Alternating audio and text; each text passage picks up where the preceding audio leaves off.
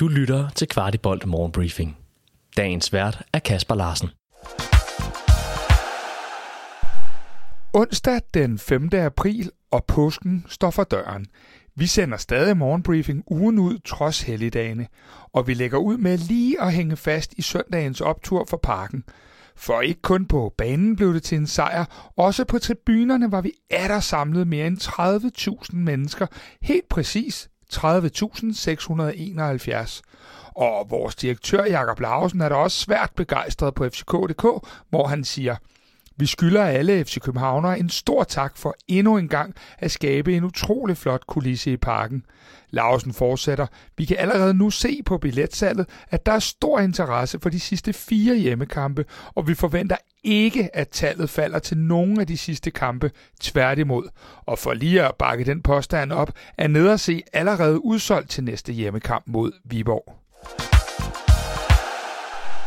En af dem mange kommer for at se er Mohamed Darami. Mo har fuldstændig ejet Superligaen dette forår, og der falder mange roser hans vej. Søndag overværede Ajax hans kamp mod FC Nordsjælland, og det var legenden Klaas Jan Huntelaar, der nu er ansat i Ajax' tekniske stab, der var oppe for at syne vores dygtige kandspiller.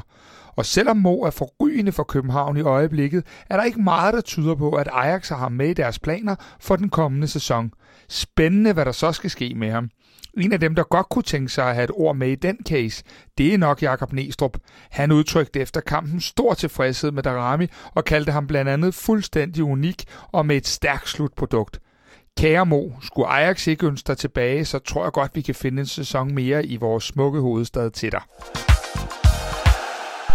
Og netop i søndags, der troede vi nok alle, at Diogo blev matchvinder efter 82 minutter.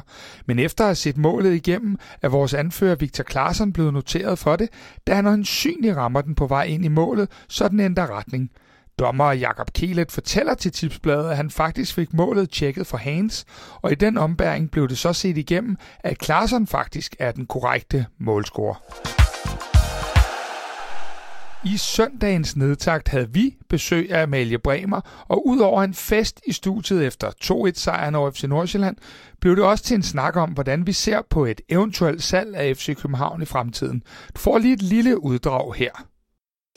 Uh, mange ting, synes jeg. Øh, mange ting. Altså, jeg er jo den der slags fodboldfan, som nogen vil synes er en hellig frans, og hold nu op, og, og, det, og det handler bare om mønter, som du siger, og lad os nu bare få nogle større, dyre og bedre spillere, og, og så videre. Øhm, jeg vil også gerne øh, have nogle bedre spillere. Jeg vil også gerne, eller lige nu vil jeg ikke have nogle bedre spillere. Lige nu er de per- per- perfekte, som de er. Men, men forstå mig ret. Men jeg vil også gerne have en fodboldklub, som jeg kan se mig selv i, som repræsenterer den by, jeg er, er vokset op i og bor i. Øh, med al den, øh, ja, alle de værdier, der er. Øh, diversitet, inklusion. Øh, alle de ting, som, som jeg elsker rigtig meget ved København og ved FC København.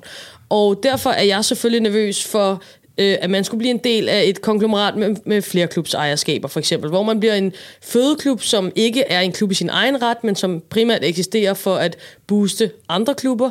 Jeg er bange for, øh, hvor pengene skal komme fra. Altså, øh, i værste fald kunne det være øh, et, et, et diktatur øh, eller en eller anden despot i, i Mellemøsten eller Rusland eller Kina eller hvad det nu end kunne være, øh, som, som ikke øh, respekterer sådan øh, helt grundlæggende menneskerettigheder osv. Så, øh, så, så jeg synes i virkeligheden, der er mange ting at være bekymret for, og hvis jeg skal være helt ærlig, så er jeg jo, altså, jeg er jo helt nede på sådan en, jeg er jo helt sådan hippieagtig på det her punkt. Altså jeg synes jo for eksempel, den tyske model med 50 plus 1 er, er rigtig fræk. Altså den synes jeg er fed.